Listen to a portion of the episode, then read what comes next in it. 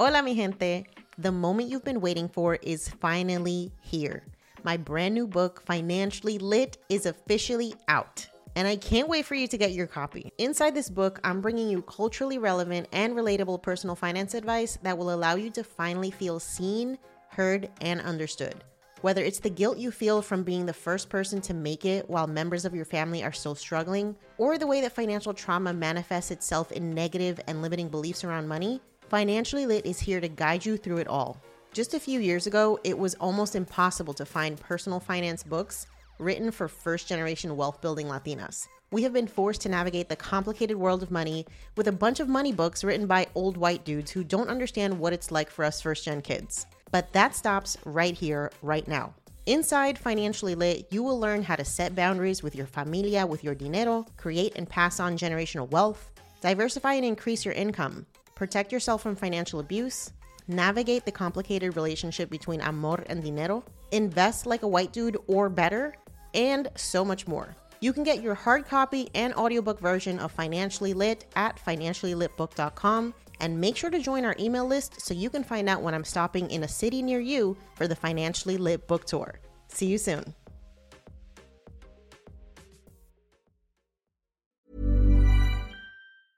Hiring for your small business? If you're not looking for professionals on LinkedIn, you're looking in the wrong place. That's like looking for your car keys in a fish tank.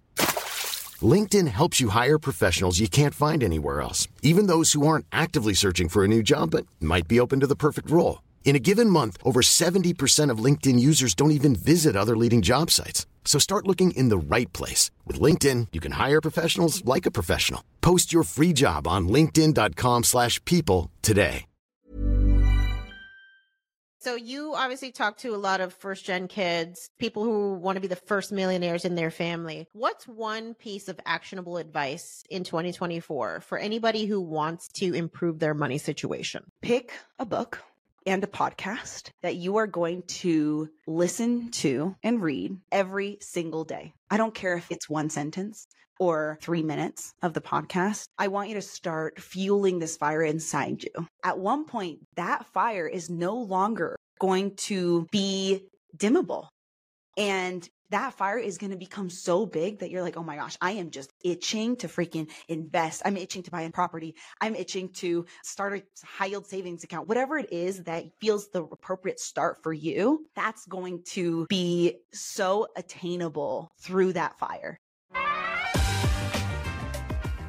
You're listening to Yo Quiero Dinero, a personal finance podcast for the modern Latina.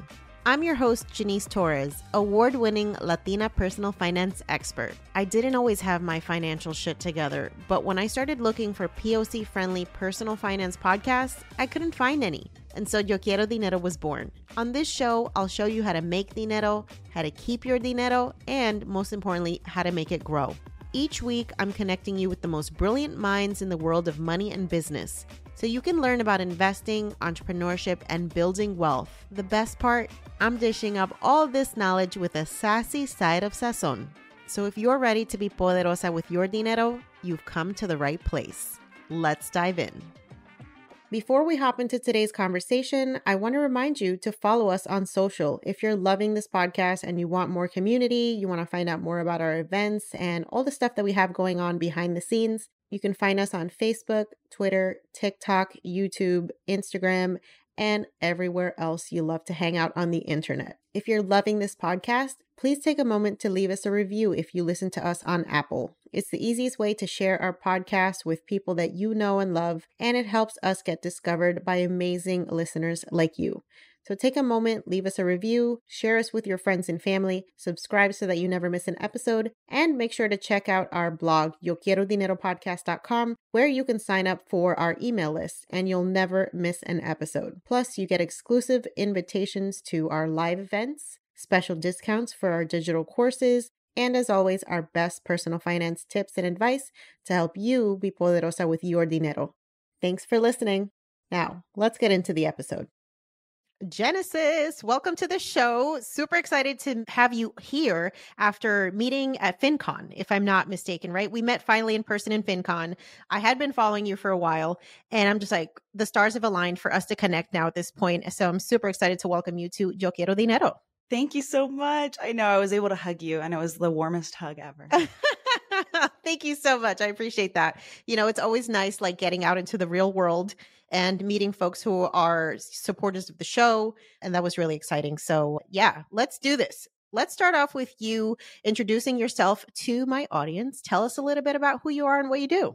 Yes, I am Genesis. I used to be poor, not anymore. And I share on all my socials exactly what I'm doing to become a multimillionaire. Oh my gosh. Okay. So I think everybody that listens to the show has that goal. So let's start off kind of in the past. Tell me about your money story. What was it like growing up? What did you learn or not learn about money that you think has shaped your mindset around it today? Early on, I had a pretty rocky childhood because my parents divorced, which was the intro to having financial struggles. And I noticed that we kept moving, like just from place to place. And it was either because my older brother was a little rambunctious and was really struggling with the divorce, or it was because we couldn't pay rent.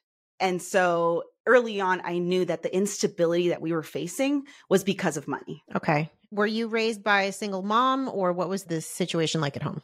Yeah. So I was raised by a single mom and I have two other siblings. So single mom of three. Don't know how she did that. My family is from Bolivia. And so she immigrated with my dad and then found out, hey, this isn't an appropriate situation for us to continue this relationship. And so she left. And so for a very long time in my childhood, I actually didn't see my dad for five years. There was so much resentment bottled up that's led to a lot of issues with myself, just mental health wise. But also I remember sitting in church when I was probably like nine. One of the church leaders asked everyone, we were doing an activity, and she asked, write on this little piece of paper, what do you want to be when you grow up? And I immediately wrote on that paper, happy. Because it didn't matter the means of how I was going to make it be happy. It's more so I knew that I needed financial stability in order to be happy. Wow. Okay. Yeah. I think a lot of us who are first gen kids who maybe didn't have the most stable financial foundations at home went out into the world as adolescents and adults knowing, like, I want to be a high achiever. I want to be successful. I don't want to struggle. And that leads us to, you know, different career paths that hopefully give us some financial stability. So what was that journey like for you? I'm a big advocate for education, traditional education. I think it's one of the easiest ways to obtain as much knowledge as possible and to learn a ton about yourself. And so I pursued a bachelor's degree in finance, actually. Throughout that process, I kept finding myself being interested in the tech industry. Eventually, I was able to land a job at one of the biggest tech companies in the world.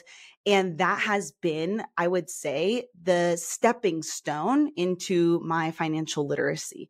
Essentially, at the beginning, right, when you onboard, you're supposed to take advantage of all of the benefits.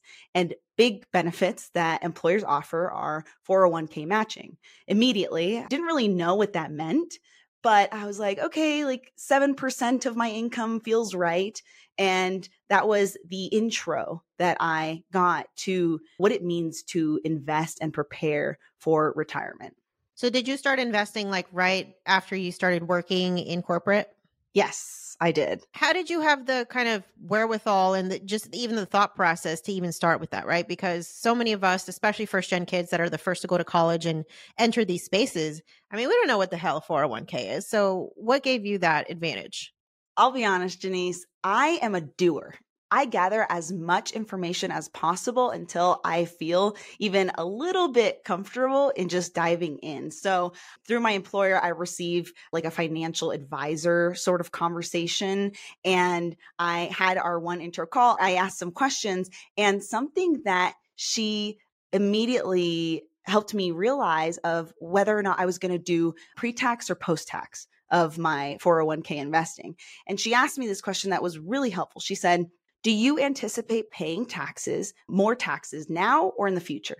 And boom, there was my decision. I anticipate making more money in the future. Therefore, I'm going to pay taxes today. Therefore, I'm going to do Roth four oh one k. Mm. That kind of mindset of being a perpetual learner, I think, is such an underrated skill set because I think it allows you to approach the world in the lens of curiosity versus the lens of like fear. I don't understand this shit. I don't know what's going on, so I'm just not going to do it. So what do you think it is about your personality that makes you be that way? I am a big proponent of growth, and I do not believe that the person I am today or the financial decisions I've made today are going to be the same decisions that I'm going to make in the future. And therefore I knew, okay, I'm going to put this little seven percent of my income. And as I gain more knowledge, I will change it because I can. Because I'm a big proponent of growth, I allow myself to, okay, this feels right right now, but in the future, when I have more information, I can make a different decision. I love that. So how has your approach as an investor evolved as you have gained that knowledge? And can you tell us a little bit more about how you've educated yourself in the financial realm? I know you said you have a degree in finance, but what I've talked to with a lot of folks who study finance in college is like, they teach you how to make a big old business, a shit ton of money. They don't actually teach you how to manage your own personal finances. You know what, Janice, I'll be honest with you. This started off when my husband had this burning desire to invest in real estate. At this time, I had a newborn. Every time I would put him down, my son, Benicio, I would put him down and then I'd come down to the kitchen. We lived in Boulder at this time. I'd come down to the kitchen. My husband's washing the dishes and he is watching financial podcasts. Like he is just the video versions. And he was learning all about real estate. That's what he was doing. And so essentially this started to fuel this fire inside both of us. We were like, oh my gosh, okay, now we have the funds. We had at the time twelve thousand dollars to invest in our first house hack. And I'm sure you're very familiar with house hacks. It's basically when you rent either different rooms in your house or a certain portion of the house, and the income generated covers your mortgage. And that was the first house we bought.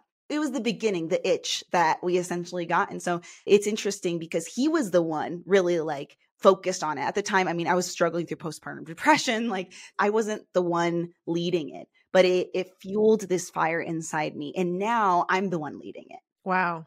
How the tables have turned. I love that for you. Let's talk about that twelve K that you guys had set aside. So it sounds like you were building what a lot of people call like an opportunity fund, this pool of money that you are just waiting to deploy when the right opportunity comes up. What was the impetus for creating that? Like, did you guys have money conversations as a couple that you're like, I know I want to do something, let's put aside some money? Or like, how did that come to fruition? Because I grew up low income, I noticed that early on, I had a desire to hoard money. And so whenever we were, it was a dual income household. And therefore, I started to invest my four oh one K. And then the next thing was building our saving fund or our emergency fund. And so really it was, it came from a scarcity mindset of I need to hoard as much money as possible. Let's try to live off just your income. Let's ignore my income. And that's really where it started. The beautiful thing about that is that because we, we didn't really know what we were going to invest it in at first, but we were still building it. And now, right, when I save, I think more so, okay, now how can I make this double whatever it is or triple or cash flow or whatever it may be? I get to come from the angle of abundance over scarcity. Yeah, I love that mindset shift that's required. The hoarding is very much like, oh my God, I got to hold on to this versus the abundance is, well, I'm going to deploy this out into the world and I know it's going to come back to me multiplied. So let's talk more about your journey as a real estate investor. So you guys make this first purchase, you house hack. Tell us a little bit about like what that experience is actually like for folks who've never done it. What platform did you use? What lessons have you learned? Share all the things you can with us. Absolutely. Right off the bat, you need to know, what are you looking for? That's it. If the house that you are looking at does not meet your initial criteria, then you do not even consider it. What we were looking for was a separate entrance, and our ideal house hack would be a basement apartment, essentially, or a mother-in-law. And so we were looking for a separate entrance so we wouldn't have to interact with the people coming in and out. We were looking for a bathroom, and we were looking for a kitchen because most of the time, people, we knew that we wanted it to be a short-term rental because those typically generate significantly more income. But in case if like shiz hits the fan, you want to ensure that it's also, uh, you have an exit strategy of using a long-term rental as well, which typically kitchens are pretty good for that. So we knew, okay, this is what we're looking for. And then we had to establish our budget. We knew that a lot of the time, certain people think, oh, well, someone is subsidizing our rent. Therefore, I mean, they're not going to completely eliminate our mortgage, but it's better than nothing. And so then they go and buy something that doesn't fully completely eliminate that expense. So we were like, nope, we need something that's going to be four thirty and under. And we, because we were putting like three percent down. It's funny when I think about it, but also insane. I didn't see the house in person before we purchased it. I want to say in Virginia or something, visiting my mom, and Seth calls me, my husband. He's like, Genesis, I think I know what we're going to buy. I'm going to go check it out right now. It's like nine p.m. He's like driving around the neighborhood and he's like, I'm going to put down an offer tomorrow, Saturday, and boom, boom, pow. He, I asked him, Seth, do you even know if this neighborhood is like safe? He finds a random person walking their dog and asks, is this neighborhood safe? They said, yeah, no problems here. And that was our first property. What's insane is, remember, I wasn't carrying this weight. My husband was, and he was getting night sweats. It was not cute. It's very stressful. And twelve thousand in hindsight is, it feels like nothing because we've grown financially, but it's a lot of money. When what you're twenty-four, it's a lot of money. Absolutely. So one of those things you have to realize when you're doing something that you've never done, it's supposed to feel scary, y'all. Like if you're not feeling the fear, you're either like so numb that you probably should talk to a therapist because you probably aren't feeling anything. I always like to say like the feeling of fear is an indication that you are stretching yourself beyond your current capacity. And more often than not, that's actually a good thing. And especially when it comes to money, because there is always going to be some inherent risk with investing. That's just kind of what comes with it. And that's why we have the reward of whether that's appreciation of buying a piece of property, whether that is the interest that you gain on a stock portfolio, you're taking a risk, but without any risk, there will absolutely be no reward. None. So this is your first property, but you're actually a multiple real estate investor now at this point. So tell me about that second property. That second property, man. I'm telling you, we talk about things on social media, and definitely it's always a highlight reel. Uh, but I try to be very transparent that it's not really a highlight reel. It's taken a lot of work.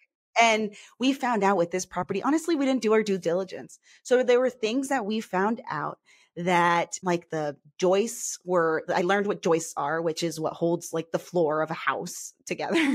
And it was completely rotten. We had to entirely like demo the entire flooring. And yeah, just a lot of things have come up, but it has been an incredible learning opportunity for us. And honestly, it's made us thirty-five to forty thousand in revenue, which is obviously like a great way to build wealth because we have that passive income. Over what period of time was that revenue generated? A year. Wow. Okay.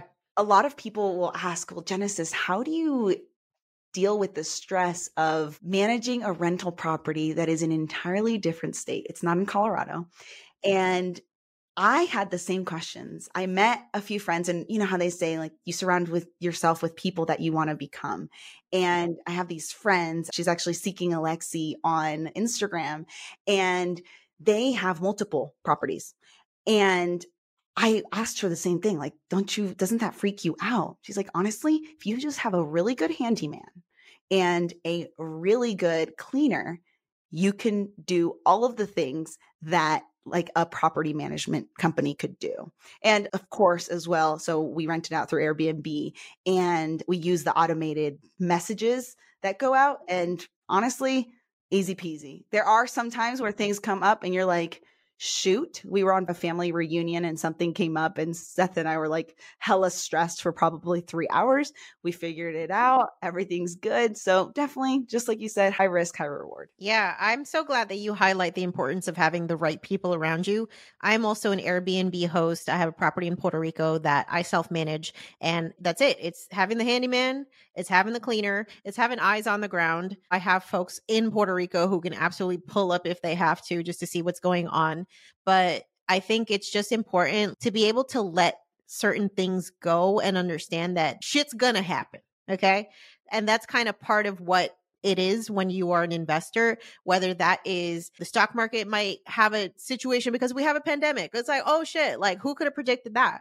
Or your freaking Airbnb floods because a once in a hundred year storm just shows up and it's not even shit that you can plan for. So I think being able to roll with the punches and just having that backup plan, right? And having those emergency funds and having that CapEx fund for like when you need to do upgrades and things like there are things you can do to prepare yourself so that even when you are confronting not so pleasant shit, it's not the thing that derails your journey. Yes, completely. So you have gone from doing this, investing, building your own net worth to now sharing this on social media. What made you want to do this? And can you tell us a little bit about what you think has led to you building an amazing community? Because you have an awesome community on social media. And I know there's a lot of folks who want to have that sort of impact, but they're not really sure. Like, how do you go about putting yourself out there? You know, now that I've grew up low income, and something that I found myself constantly talking about was that experience. I also remember lying in bed, my husband's dead asleep. And I was just thinking about all the people in the world and specifically in the United States that are low income and feel so stuck. It makes me emotional because it, it really is like the core of why I do what I do, the core of why I sit at my desk when I'm exhausted and share financial literacy content at like ten p.m. I'm Sandra, and I'm just the professional your small business was looking for. But you didn't hire me because you didn't use LinkedIn Jobs. LinkedIn has professionals you can't find anywhere else, including those who aren't actively looking for a new job, but might be open to the perfect role, like me. In a given month, over seventy percent of LinkedIn users don't visit other leading job sites. So if you're not looking on LinkedIn, you'll miss out on great candidates, like Sandra. Start hiring professionals like a professional. Post your free job on linkedin dot com slash people today. But I realized that, oh my gosh, like people spend their entire lives looking for a passion and purpose, and I have it right here, then and there. And uh, it started off by I my my son uh, was sleeping, t- taking a little nap, and I said, you know what? I heard about TikTok, and I'm going to make my first TikTok video. And at the time, it was one of those videos where you're like pointing and dancing, and there's text. It was so silly. I, I like look back at it. I'm like, oh my gosh, it got like twelve thousand views. Like my first time, I was like, wow, okay, maybe this could be a thing. And what happened was I decided, like, I kind of let it go. I was like, okay, like I just forgot about it. We forget about things that we're passionate about all the time because we just have so many distractions. One day I noticed I was sitting on the couch and I was watching T V and a thought popped into my head. It said, why haven't you done anything about your passion for low-income communities? And the first thing that I said to myself was, as we all do, we don't have time. I almost felt like out-of-body experience because I was able to look at myself, like staring at the T V. And I said, you don't have time, huh? You don't have time. You're here watching T V. You don't have time. So at that moment, I decided no more excuses. Not having time is not an excuse. Truly, it is about what you decide to prioritize. So that that moment I got up out of the couch, went into my office. I made the commitment to post one video per day, even if it was like quality or trash. I was posting once a day until I hit ten K. And that started uh, really now it's it's just what fuels me. It's the way that I communicate my thoughts out into the world, the way that I feel seen, the way that I feel I am pursuing my purpose. I love that. Just showing up for the people that you know you want to help can be such a transformative thing. And I've absolutely experienced that too with this podcast. I mean, I was just kind of like, who can I talk to about this stuff? Because my friends and family have zero interest in talking about investing or entrepreneurship. They're like, girl, what, what, what are you talking about? I definitely followed the same path of just like, well, I guess I'm just going to go find strangers on the internet that care about what I'm doing. And, and hopefully there's some sort of impact. And here we are. So can you tell me more about your journey as a creator? Like, how has it helped your own wealth building journey? At the beginning, I couldn't even fathom the thought that like me posting my cute little videos is going to result in money. It starts off really by building through consistency. And at the time it was once a day, every single day. It was exhausting. I did that for probably like a year and a half.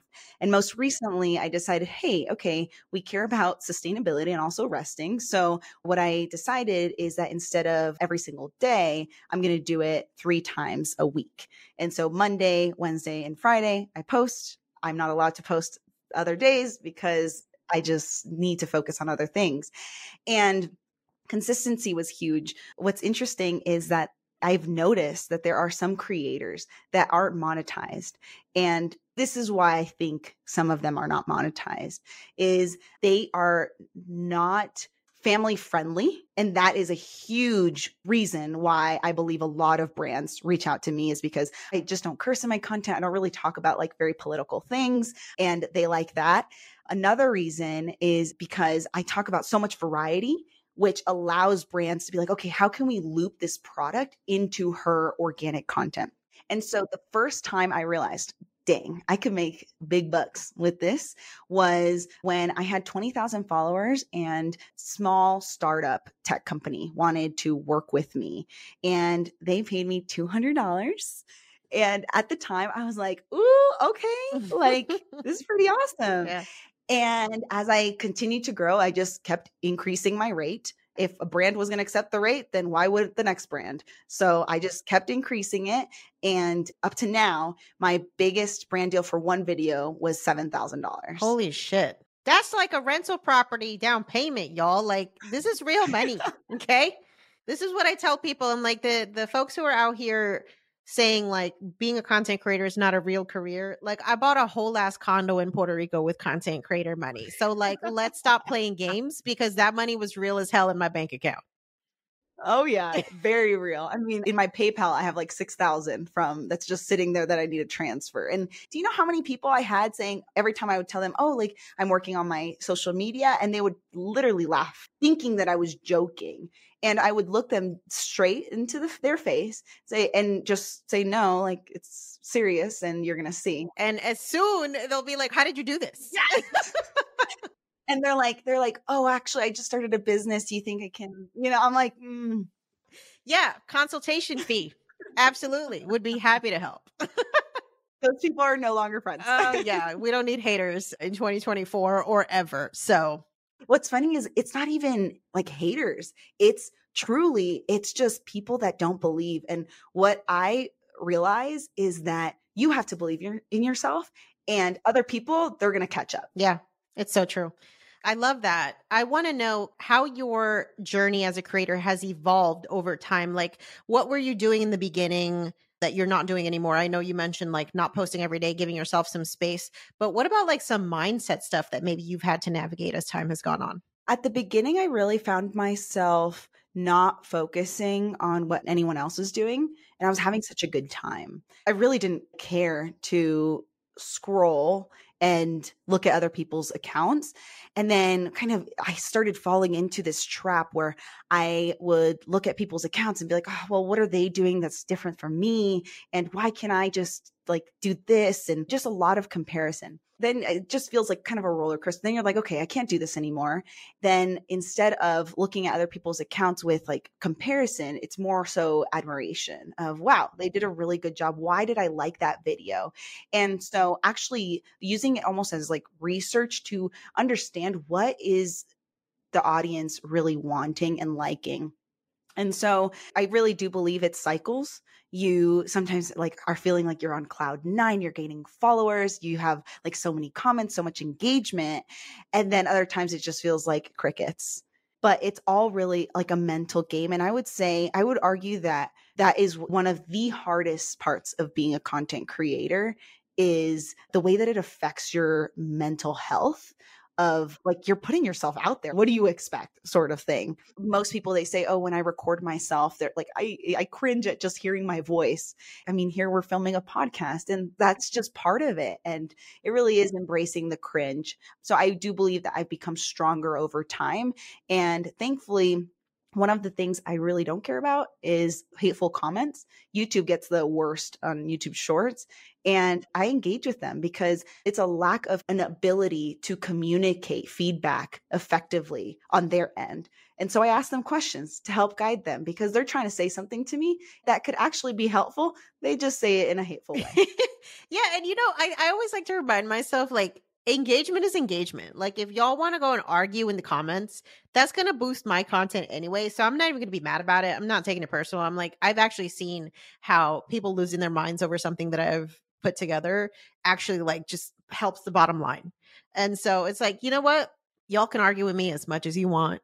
Sorry, not sorry. So let's talk more about your investing journey. So you are very transparent about the fact that you have gone from poor to not anymore, and your ultimate goal is to be a multimillionaire. What does that rich life look like for you? Like, what's the ultimate vision, and what are you doing strategically and tactically to get there? I don't necessarily feel that my life will look that much different. Mm. I've looked around and said, I enjoy my life and I love what it is. The only reason why I say, oh, like multimillionaire, is I want to buy a house in Boulder. And I drove by it yesterday. Actually, yesterday night, I was blasting my music and just having a good time. And I drove by it. It's currently on Zillow. The Z estimate is like three point two million. The reason why I want it is it's this really old home. It's like six bedrooms, seven bath, massive. And when I think about, okay, why do I want it? Honestly, so I do triathlons. That's something that I haven't mentioned. And Boulder is like the mecca of triathlons. And so uh, there's a lot of pools in the area. There's beautiful bike rides, and there's like, like a huge community of just athletes. And that's why I want to live there. So it's interesting because a lot of people think, oh, well, I want to do this and this and this. And like, I can do those things. And that there's so much privilege in being able to really, I can travel when I want. This is assuming my nine to five lets me and I have P T O or whatever, right? So I guess not fully whenever I want, but that's where it's coming from. It's just this desire to buy this house. But really, I feel like I have everything that I could ever possibly need. I don't think my level of happiness is going to change with more money at this point. Mm.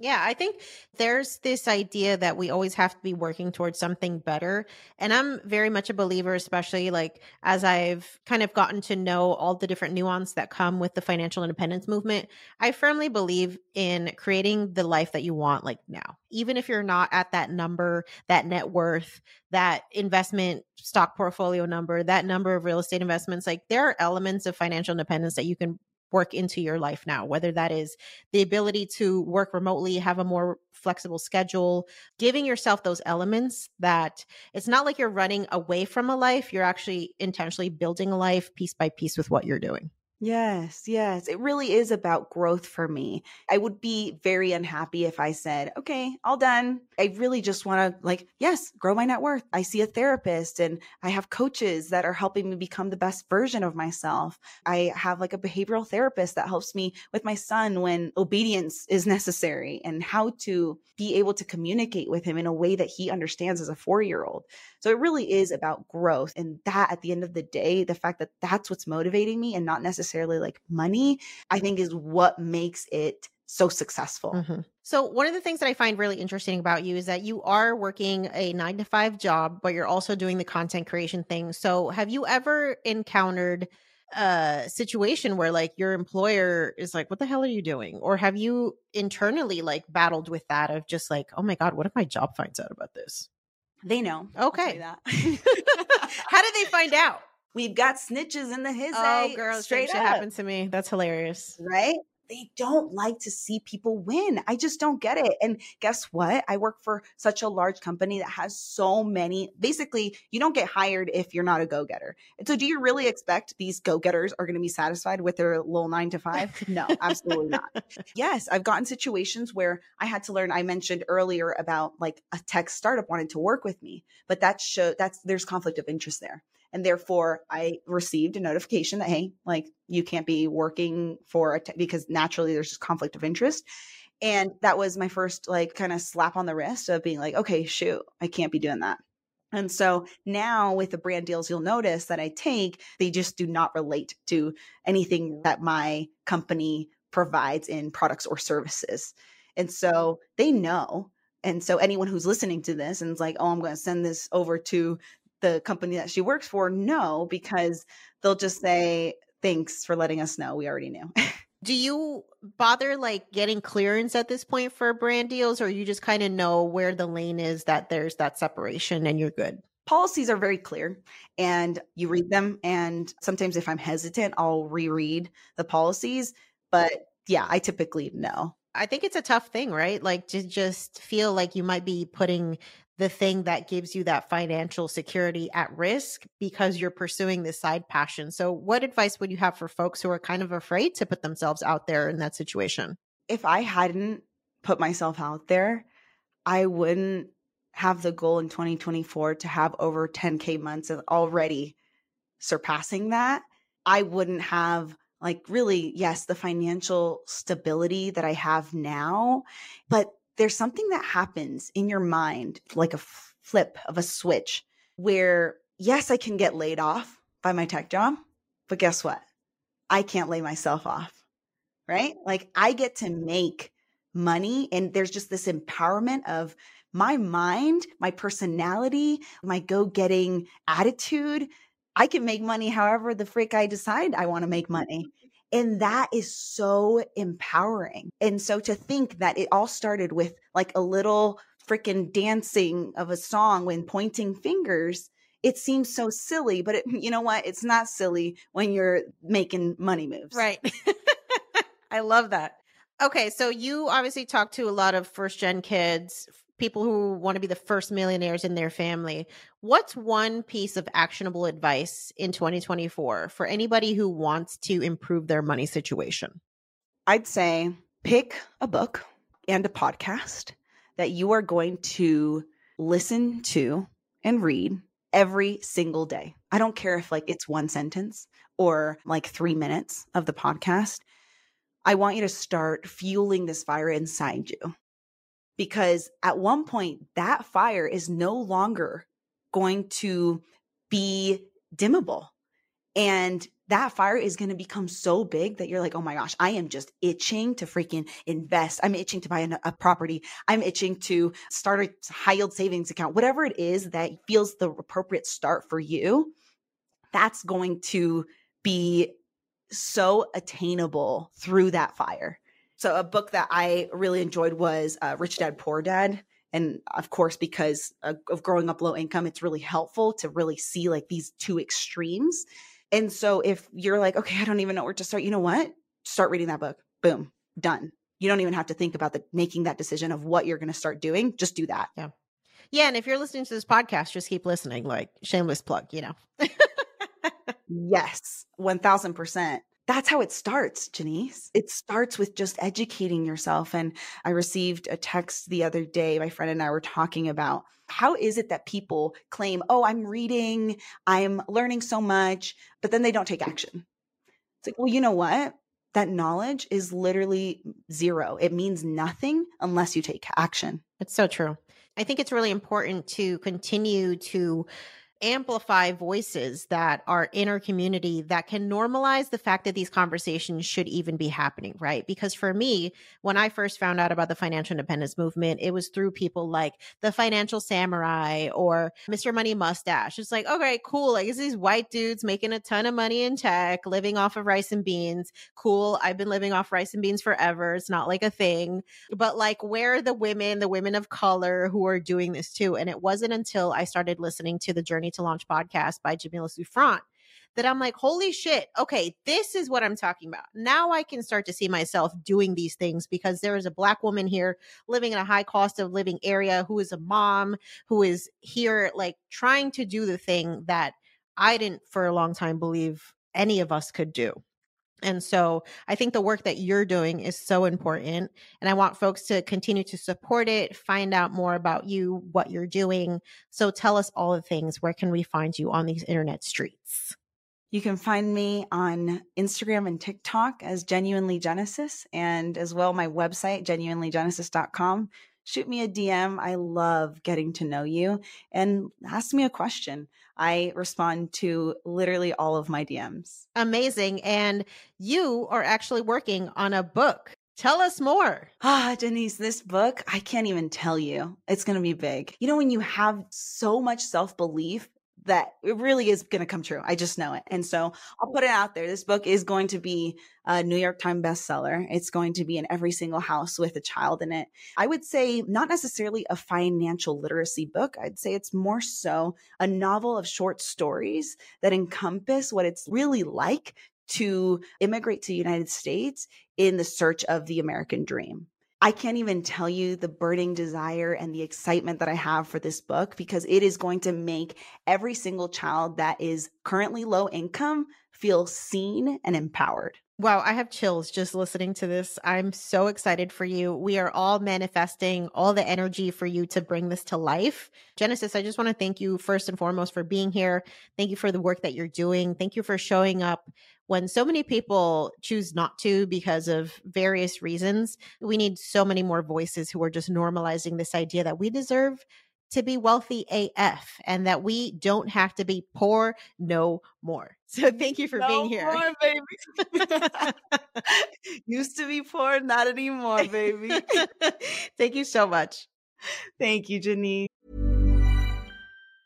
Mom deserves the best, and there's no better place to shop for Mother's Day than Whole Foods Market. They're your destination for unbeatable savings. From premium gifts to show-stopping flowers and irresistible desserts, start by saving thirty-three percent with Prime on all body care and candles. Then get a fifteen-stem bunch of tulips for just nine ninety-nine each with Prime. Round out Mom's menu with festive rosé, irresistible berry chantilly cake, and more special treats. Come celebrate Mother's Day at Whole Foods Market.